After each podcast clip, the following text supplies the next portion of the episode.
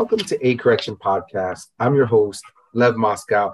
And today we have a really exciting show. I, I have my brother, David Moscow, on and my dad, Jon Moscow, on. And they've both um, they've co-written a wonderful new book called From Scratch: Adventures in Harvesting, Hunting, Fishing, and Foraging on a Fragile Planet. And the book is going to come out. Is it uh, what day is it coming out, guys?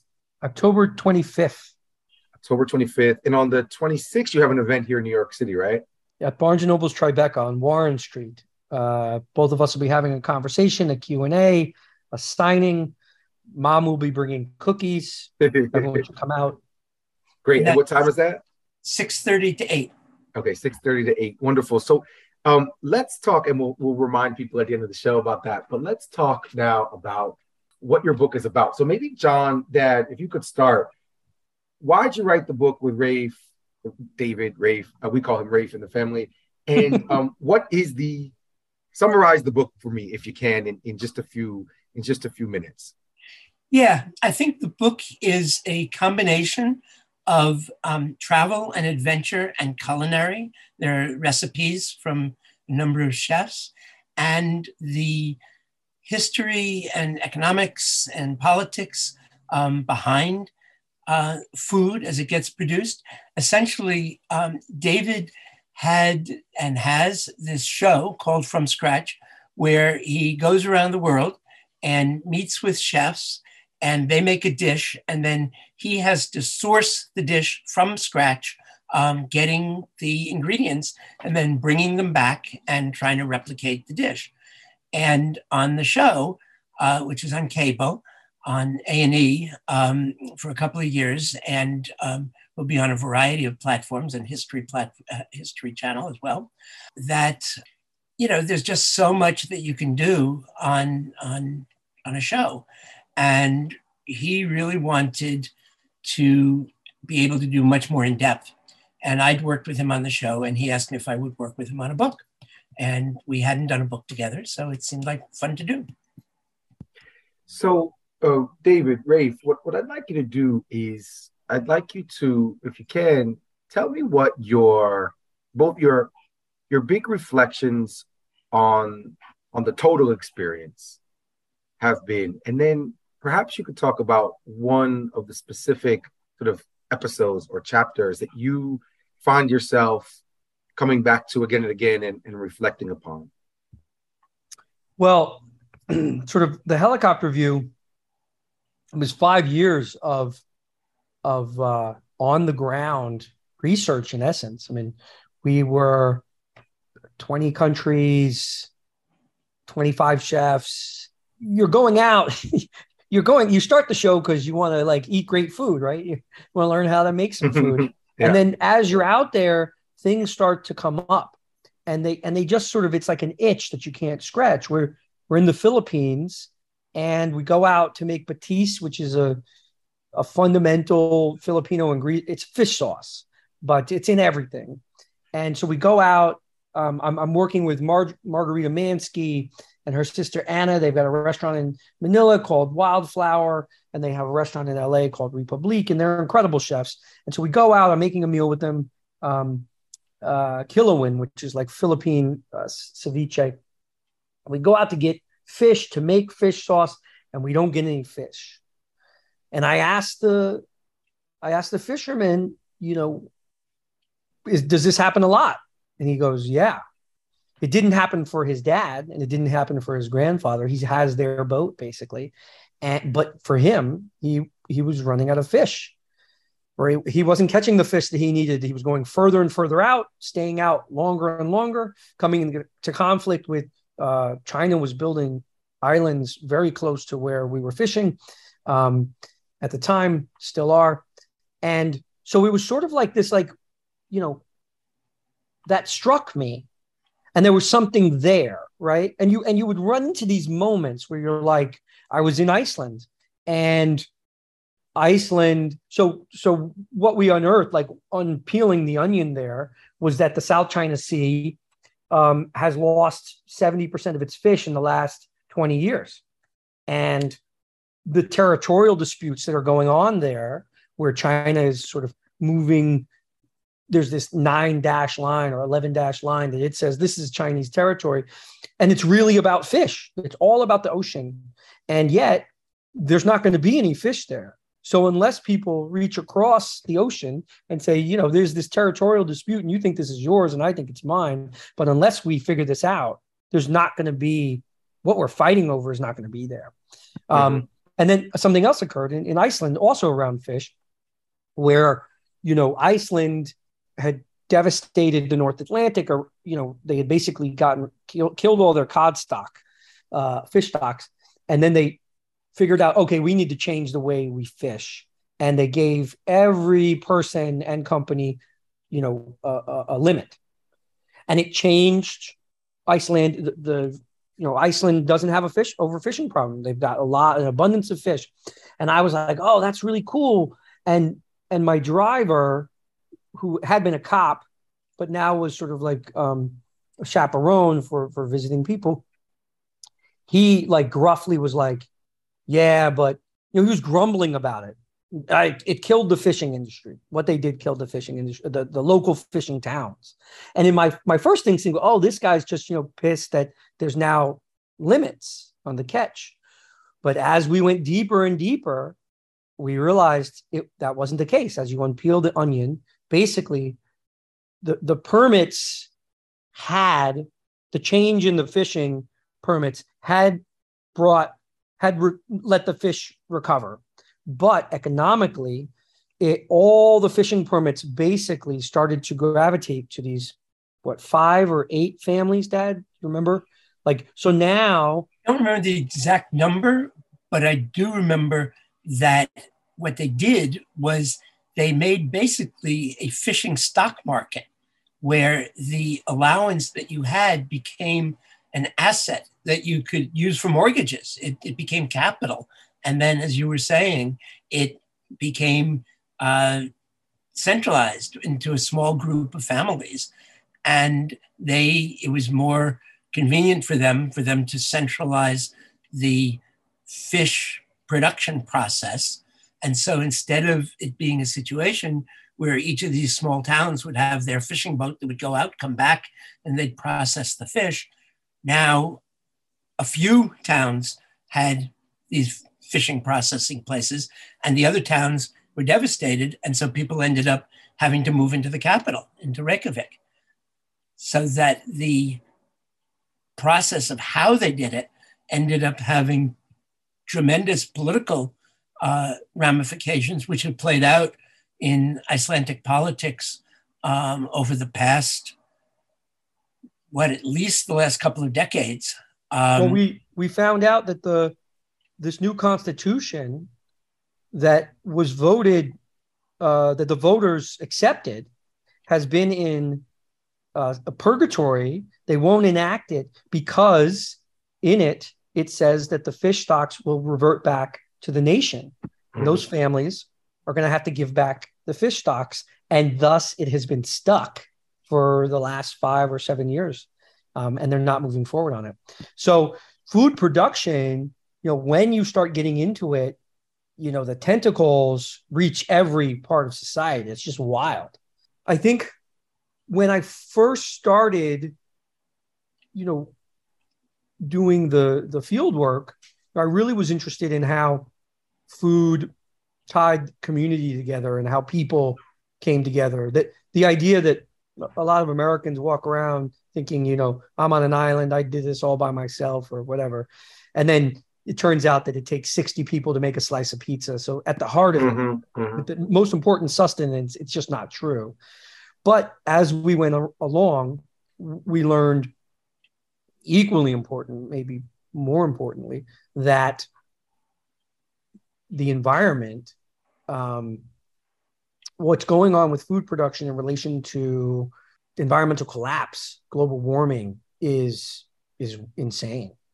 Um, and that really became, you kept bumping up against it. You couldn't deny it everywhere you went, whether it was seven years of drought followed by seven years of floods in South Africa, where these farmers are losing their farms left and right in the bread, bread basket of Africa. It's like, wow. Or in the Philippines, you know, the South China Sea or wherever you went. Um, you always ran up against, you know, well, how are you guys doing? and they'd be like, it's crazy. Mm-hmm. Um, so, and that was something you can't really get into in any depth on, you know, A and E networks, you know, uh, mm-hmm. uh, and so there were these stories that Dad and I would kick around, and we try and fit it into the show, and that would be sort of the first thing that would get cut. They'd be like, "No, yeah, nobody wants um, to hear about that." Um, let me let me ask you a question, Dad or Jon. Um, and I want to ask you actually the same question, Rafe, in a sec. So think about your answer. What, after doing this project, what outstanding question did this project leave you with? I think that it left me with the sense that we know we know what can be done. We know, for example, that as far as some of the fish that Rafe was talking about, we know that things like marine protected areas, MPAs, which um, are a thing in the Philippines and also around the world, where you create an area and you sort of say, no, there won't be any fishing in this area. And then that allows the fish there to prosper and it ends up spreading beyond that uh, area. We know that these can work. We also know that the amount, the number of these, and the extent of these that exist in the world is tiny compared to what's needed. And so the question is are we going to be able to develop the political will, um, which is also, of course, the economic will, and to make the changes that need to be made in time? And it's interesting, just going back for a second to this thing about um, the the fighting over the the fish in the South China Sea, or what the Filipinos call the Philippine Sea, is that as we were doing the research, we were seeing what Filipino fisher people were saying, and then when you'd look, you'd find that Chinese fisher people, the small fisher people, were saying exactly the same thing was happening to them. Um, and then you'd see that it's these huge fishing fleets uh, from every country you can imagine China, the Philippines, the um, United States, Australia, I think France, um, other countries are all sort of just these factory fishing. One, one third of the boats, fishing boats in the world, are in the South China Sea. Wow. So, and, I'm sorry, go ahead. Yeah, no, just to jump off of that, you know, the marine protected areas work and and like dad said um you know about 1% of the world 1% of the oceans is protected when we need about 30% for it to really be viable um but there was a, another thing that was sort of like um people using you know conscious consumption which is something that we talk about a lot in the book um, so one of the reasons why the Philippines is developing marine protected areas is because the EU, the uh, uh, EU citizens voted that they only wanted to purchase sustainable fish. So the EU basically passed a rule that they're only going to buy sustainably sourced fish, and the Philippines would like to sell fish to the EU. So that is why they really got involved with starting these these MPAs. So our wallets how we choose to spend our money consciously can make a difference. And, and it goes back to so you asked sort of like something I learned or I took away, mm-hmm. and meat consumption is a huge issue, a huge problem, uh, not only for the environment, um, but for our health, um, and actually for sort of uh, the, the, the the community you know, I enjoy eating meat. I live in a, you know, my family, my extended family, my community, we eat meat. And I, I'm not ready to change that yet. But I think that um, moving meat off the center of my plate for every meal is super important you know, we did a thumbnail sketch of my animal consumption. I've probably eaten about 30,000 animals in my lifetime, which is wow. insane number. Yeah. And that doesn't even include like Vegas all you can eat buffets, Italian subs with lots of different things on it. So mm. taking that, you know, really thinking about that and going, holy smokes, that is not that's not right. Um, and if you go back one generation to, you know, mom, she had meat once a week, once a month, you know, and um, so that's the first thing. Eating less meat and and buying it from places where I know the animal was raised humanely and where the people are paid a living wage. Um, the people who, who produce the food are paid a living wage. That's a good start. And that hurts my wallet. It also means I don't consume as much. So, health wise, it's great for me. Um, it's great for the community. It's great for the earth, better for the animals. Um, and so that was something I walked away from. There, there were a few sort of lessons.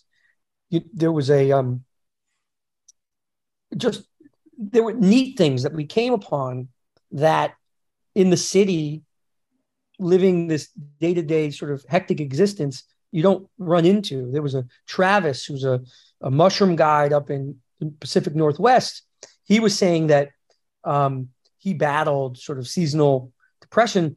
And now, because he hunts mushrooms, when fall, when the dreary, you know, Seattle rains come, everyone else gets really sad and starts to get depressed. And mm. he gets excited because mm-hmm. mushrooms are here. And he's going to go out and, and hunt. And that's what we did. We went out in a drizzle, you know, and, mm-hmm. and um, and it was wonderful. It was exciting. Mm-hmm. Um, and there are places in the world where, you know, the Finns do it, the Russians do it. Um, but it seemed so exotic to me as a New Yorker, as an mm-hmm. Angelino. Mm-hmm. And then, and then a big question that you come away with. Holy smokes! This is it. it you know these these conversations.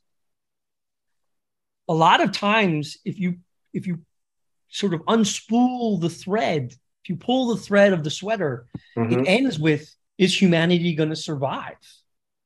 Mm-hmm. Whether you're talking about the political conflict in the South China Sea, I mean, people talk about World War III, you know, could come out of Russia or Israel, Palestine, or India, Pakistan, but the battle over fish among those eight nations is it's not going to get better. And then you you're looking at you know I have a my wife is Filipina and I've been there a few times and you know obviously her family. And you just look at the the Philippine culture you know food culture is based on rice and fish. And fish is possibly going to go away in the research that we did you know the the question that reoccurs is will we learn in time. I think Dad said that. Will we learn in time? Mm-hmm. Um, will we be able to fix ourselves? This machine of unconscious consumption that we are. I mean, we're pressured. We're pressured into just buy, eat, buy, mm-hmm. eat, mm-hmm. and without any reflection. Um, and it's tough yeah. The machinery is tough. Mm-hmm. Want to ask you guys about, and you can, either one of you can respond or both of you can respond.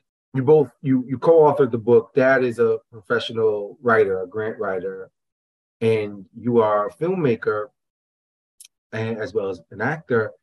I'm wondering if you can talk about the you sort of done this show on two different mediums. And I'm wondering if you could talk about the limitations of telling the story in in print and then the limitations of telling the story um, on on television. Besides the you know the pressures from a and e of course but actually the medium itself what are the limitations of the medium? I think it's it's hard to you you can't so what a and e is telling you is really about the pressures of the television of the medium of television. Mhm. So people have expectations when they turn on a cable show on Saturday mornings in the outdoor block on History Channel, right? And if you start to veer, I mean, the hope was I was going to, you know, put the medicine in the ice cream. So I was going to use the structure of these adventure shows, Mhm. um, and I was going to, you know, tell stories that might not that might not be reaching these people because sort of A and E's main audience is in the middle of the country. So I was like, okay, so let's talk about food production. Let's talk Mhm. about you know larger issues, and they they're not there necessarily to to watch that. Um, and so A and E, the battles that A and E were talking to me about, it wasn't anything that A and E was, you know, they didn't have an agenda except that they wanted people not to turn the channel, right? And so, how do you, um, how do you tell stories that are unexpected in a way that people will stay tuned and want to watch? Um, and and I think we did a really good job, you know, walking a fine line. I mean, we grew, uh, uh, we grew from 15,000 viewers in our first episode to 165,000 viewers. So, you know, 10 times um, to, in our last episode. Um, but there were, you know, I don't know how many arguments. It was like cut 20 seconds here. Mm. You know, they don't want these liberals from New York telling them how to think. Mhm. And it's just like, um, and then and then with the book, I feel like it was a lot more free. Um, in fact, our agent slash attorney um, kept pushing us to to delve even deeper, to look inside, even you know, not be so shallow, and and really sort of like invest emotionally, uh, do more research that maybe other people hadn't uncovered, um, and that was super freeing. Um, do you feel that way, Dad? Yeah, I mean, I'm very much a print oriented person, and I found it, um, I really liked the way our different experiences and our different styles were able to mesh, and how when we started, we we looked at each chapter and we said, let's let's let's use roughly the structure of a New Yorker article. And what that translated into was that it would sort of flip back and forth between your experience and your reflection on that, and then sort of historical or economic, you know, uh, or political background to it. And I think we did a good job uh, of meshing that. And I found that, um, you know, at first it was intimidating to think that, okay, we want to, you know, fill, have 6,000 words, six to 7,000 words as a chapter. Mhm. And I think that it actually worked out well and Mhm. that it was a, um, it really taught me a lot about the structure of, of writing a book, um, which had always felt, you know, I mean, I do write grants and, you know, but grants are generally, you know, for the most part, you know, 30 pages double spaced. And the idea of, of writing something, you know, that turned out, and I'm looking at it right now, Mhm. and it was, you know, like 300 and something pages by the time you counted all the notes and all the rest of it. And and And it recipes, I should say. And recipes, absolutely. So, it So- was, I found it very freeing. there was a funny thing when we first were approached to write the book because it was actually um, an attorney friend of mine and his wife had been watching the show and he reached out and was like you you should write a book and i can help you i'll i'll send you to an agent and and let's do this and i was like oh my goodness so i i called dad and was like what do you think i would like your help on this and he was like he was like um will it be good? I, I was afraid, would mm. we finish it? and he was afraid if it would be good. And I was like, oh, it'll be good. And he mm. said, oh, we'll finish it. and then, so then we agreed. Yeah. Um, but I think along the way, like, I, have to, I have to interrupt you though. You were more than directive. You, you more directive than that. You didn't ask, you know, would I? You said we're doing this. well, yeah, that was why I needed to make sure that it would get finished because I was directing you that we would do it. Um, but uh, yeah, no, and, and I think both of our it's a nice it's a nice to have those worries to have those fears right because mm-hmm. you'll do a good job if you have those fears. Mm-hmm. Um, and in fact, you know, come chapter nine, um, I was like, oh my gosh, did we really say we have to do 10 chapters? Like, so my worry of would we finish it was like bubbling up.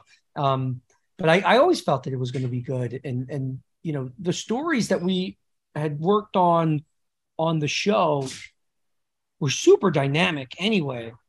And, um, and food production is so like i mean it's part of us. It's it's part of our humanity. It's like you know getting in the dirt and and um it, it immediately connects. So I, I didn't i didn't worry you know. I knew that we were going to make a good book. Okay. And so far i mean the response has been really lovely. So it's it, it was a fantastic it is a fantastic book um, I, I just finished this week and it's it's great. It's super enjoyable. Um, I want to come to our last segment. Uh, we have uh, I'm going to cut this part out, but we have about eight minutes, eight and a half minutes before the Zoom ends. Yeah. So I think we can get it in. Um, I want to come to the last the last part of the, the show. I'm going to ask you. Either one of you can take these questions, though the last question is for you, Rafe. But um, I want you to. These are quick questions, quick answer questions. I've got a bunch. Um, so let's begin. I I am mostly eating I'm eating vegan all day long. I'm, I'm doing this vegan before Mark Bittman's vegan before six diet. Can I during the day eat oysters? That's an argument that we discuss yeah. in the book. Are our our oysters vegan? And um, there are the answer. The answer is, what do you think? Well, I, am not vegan. Oh, so, right. But, but can I, as a semi-practicing vegan eat oysters?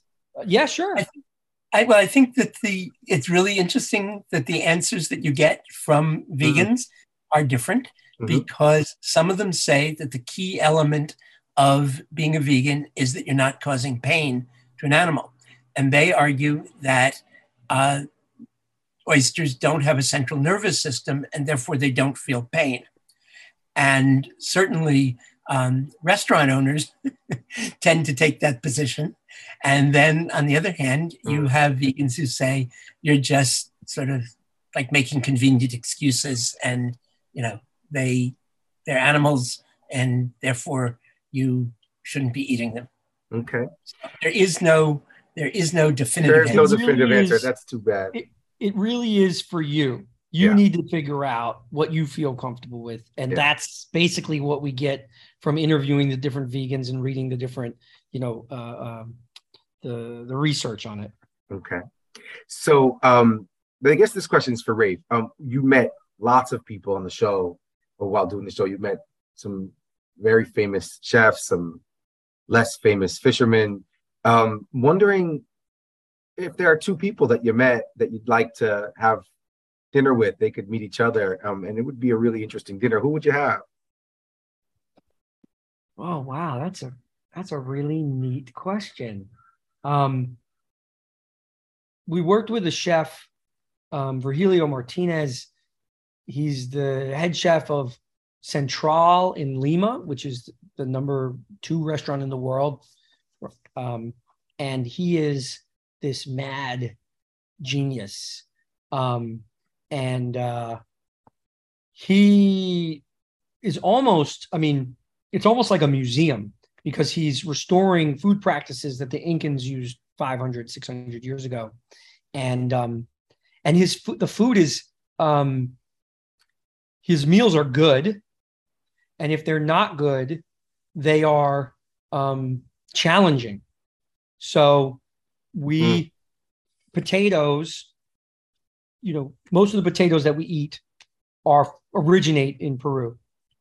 and he he and and initially, you know, wild potatoes are poisonous, and the way that you can um, the way that that people used to be able to eat them is they would wrap them in clay because the clay saps out the um, the poison, and and you would like wrap them in clay and put them in the fire.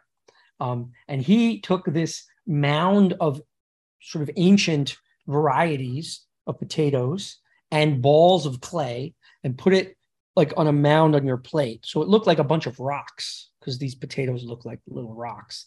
And then he had a sauce next to it. And you would take bites of the clay and bites of the potato.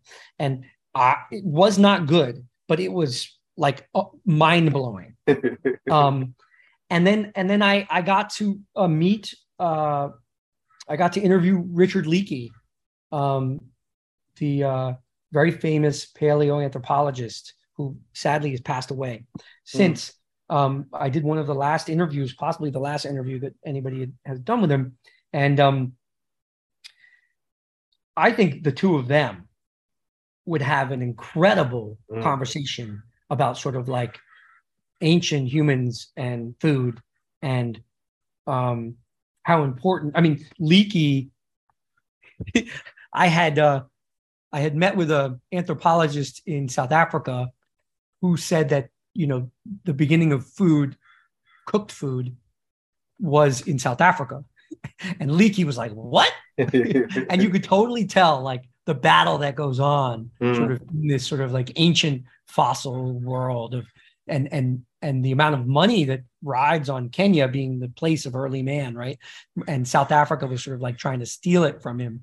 And um, he, uh, uh, Leakey said this really neat thing where like I was like, you know, that fire was, you know, I had always understood that, you know, people getting fire and using fire to cook was the most important step and and possibly a evolutionary step. And he was like, well, having a sharp edged knife or ha- having sharp edges was even more important. Mm-hmm. And I was like, what do you mean? And he's like, well, if you're out on the savannah and you kill a wildebeest and there's a bunch of protein there, there's calories there, but you cannot bring it back to the to the village, then it's a waste. But if you are able to carve it up with a sharp edge, and now you can carry that protein, those calories back and feed the village. That is important. And uh, and I had never I had never thought about that. That the, yeah. the cutting edge was the evolutionary step, not necessarily fire. So I think he and Virgilio would be, and Virgilio, both of them. I mean, obviously, brilliant people. Um, there is a funny thing about the Leakey interview. The day before I had been attacked while harvesting honey, I was attacked by bees, and they had stung my face, and my face had blown up, so I looked like a Klingon. Oh my god! And uh, and I arrive at Leakey's, and he's like, he never polite to the end, never mentioned anything um, about my face, but I couldn't be on camera. Like they shot from behind me. Wow! And the whole time, like there's moments where like we're not asking questions and we're kind of like just I'm looking at notes and he's just staring at me, baffled. I'm wondering why you think that there is such a fascination with with cooking shows um, in a time where at least most of the people I know get their get their food from from Grubhub and, and Seamless. What do you think's going on? Um, well, I think this our, the city experience is different than what's going on in the rest of the country. Okay. Like that's what I learned on the show as a city guy going out. So I think the cooking shows are um, aside from just food porn, and there's research done in this that it like taps a lot of the same um, circuits in our brains as drugs and sex. But um, I think that people are, and COVID was part of this too. I think people are kind of like looking for something a little more authentic than just um, what has been served up at McDonald's for the past mm. years. And so I know a lot of you know, my community grew planted gardens and started cooking during COVID. Um, mm. and we we you know talked about it in the book. I was hunting in Wyoming in the middle of COVID, and hunting rates went through the roof. Hunting has been basically uh, fading away. Mm. I think it's down to like five percent of the country uh, hunts now. Um, but during COVID, it went up. You know, for certain demographics, like three times as much. Wow. Um, and and normally hunting, um, you know, a lot of people give what they get to to food pantries. Um, but actually, the opposite happened during COVID. People were hunting and keeping it. Mm. Food pantry, you know, um, donations went down with wild game because uh, you know people felt uncertain. Um, so it was. I um I pitched a, a show um, to A and E that included Martha Stewart in it, and this was during you know I wanted her to come and be a part of the from scratch world. Mm. A and E were like, ah, we don't know about Martha, and I was like, she's an icon. Like, what are you talking about? And then it, the pandemic came, and HGTV gave her a show about garden gardening, Mm. and the president of of, uh, of my network called me up and was like, "That was a good idea. You were." You were. I was like, "What are you talking about?" So yeah, I think that there people are looking for something authentic, right? I think, um, and I think also restaurants are moving in that direction. You know, you go back 20 years and there were lots of bad restaurants out there. It's harder and harder to stick around Mm. in the restaurant world unless you're making really good food. Um, and that's and that's a change. I think So it's, I'm sorry. no, go ahead, Dan. I think it's also that there's similarities. I agree with what Ray's been saying, and I think that there are similarities between the popularity of cooking shows and um, house shows, people building houses or remodeling houses, and probably also sports, because they're all things where people they relate in some way or another to people's lives. I mean, everybody eats. Uh, everybody, you know, either does or wants to live in, in a home. Um, and people are connected to sports, whether they, you know, actively play or, or not. But you're watching um, really skilled people doing something really interesting and really well that can relate back to your life in one way or another. And I think that that does go back to this authenticity thing, although obviously a lot of the shows themselves are carefully staged so that it's not pure authenticity, but it, it has the appearance of it. Mhm. So I don't know what it was. It's probably about 10 years ago. 538 did this um, really interesting thing where they did a, a, a World Cup of food. So um, this question is for Rafe because he's the one who traveled to all these places. I've created brackets for all the places or most of the places that you've been. And what I want you to do is I want you to think about the totality of the cuisine or as much of it as you've as you had in each of the places.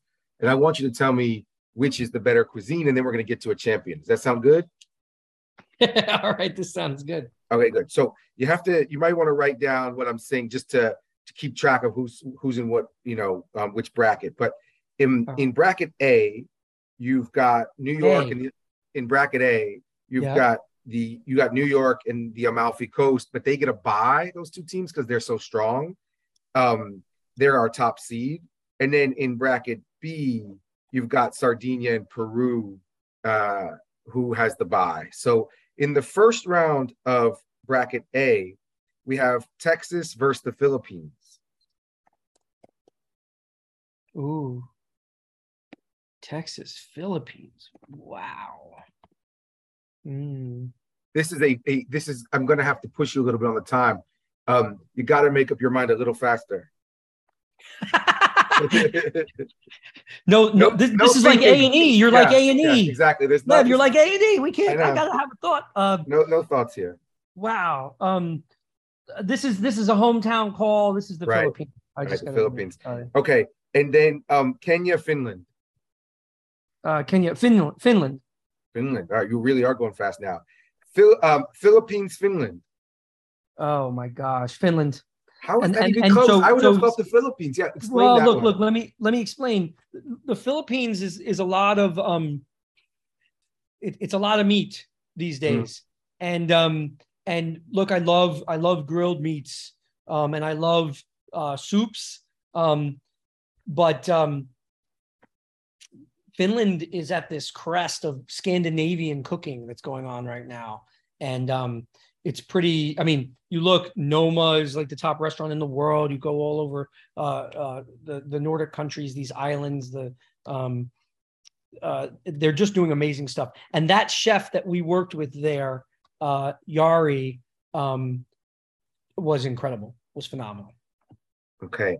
Um. So in the same bracket, uh, now we get to New York versus the Amalfi Coast. I'm going to tell you something, and this is hard. This is hard for you Yeah. Here. This is hard for me to say. Yeah. But New York is slightly overrated. But I, I- it's not hard for me. I I totally agree with you. Oh, oh, okay. Yeah. I mean, New Yorkers are now going to, you know, but I'm, I'm going to like the Amalfi. I mean, Italian food is is is pretty amazing across the board, and and the seafood, um, pizza came from there, um, and uh, pizza alone, Mhm, mhm. pizza alone is is amazing. Um, and uh, you know, going around the country, like I have, uh, uh, America, um, you realize that New York obviously has wonderful restaurants, um, but uh, but it may not be the best city food wise in in America. Well, yeah. I mean, Like I would put Los right? Angeles. I Me would put too, Los yeah. Angeles as sort of this the most underrated food city in America. It's Yeah. unbelievable, Yeah. mostly because of the the ethnic food that's here. Like you've got incredible um, Central American, Mexican, got amazing Asian, and the way that Los Angeles is built, you have enclaves where it is like you are going into Mhm. Guadalajara, you're going Mhm. into Taiwan. It's Mhm. phenomenal. Yeah. So let's finish out with this bracket, with this uh, side of the bracket, Amalfi and Finland. Amalfi. Okay, so Amalfi is going to represent one side. Um, Yep. That's in the finals. Let's go to the other side. Malta, Istria. Oh my gosh. So, wow. So let's go with Istria. It's, it, I feel bad because we just did the Amalfi, and, Mhm. and Istria really is um, sort of, it was Venetian for so long that Mhm. it has a lot of um, Italian influence, but you also get Eastern Europe in there yeah. because you know if you go just a little bit over to Zagreb, it's it's like sausages and potatoes. So there is that really cool like inflection, uh, you know. Um, so so let's go with let's go with Istria, All right, and then South Africa, Iceland. Iceland. Wow.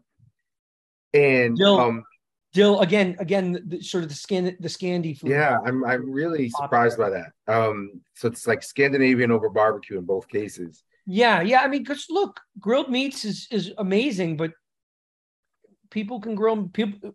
All cultures grill meat. Mhm, You mhm. know, what do you do with the rest of it?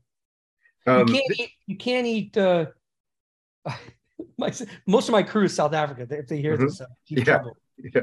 Um, but you can't eat like you know, uh, um, oh, what do they even call it? Never mind. Let's move on. all right. Um, this is this should be the finals anyway, but it's not. Uh, Peru, Sardinia. Peru.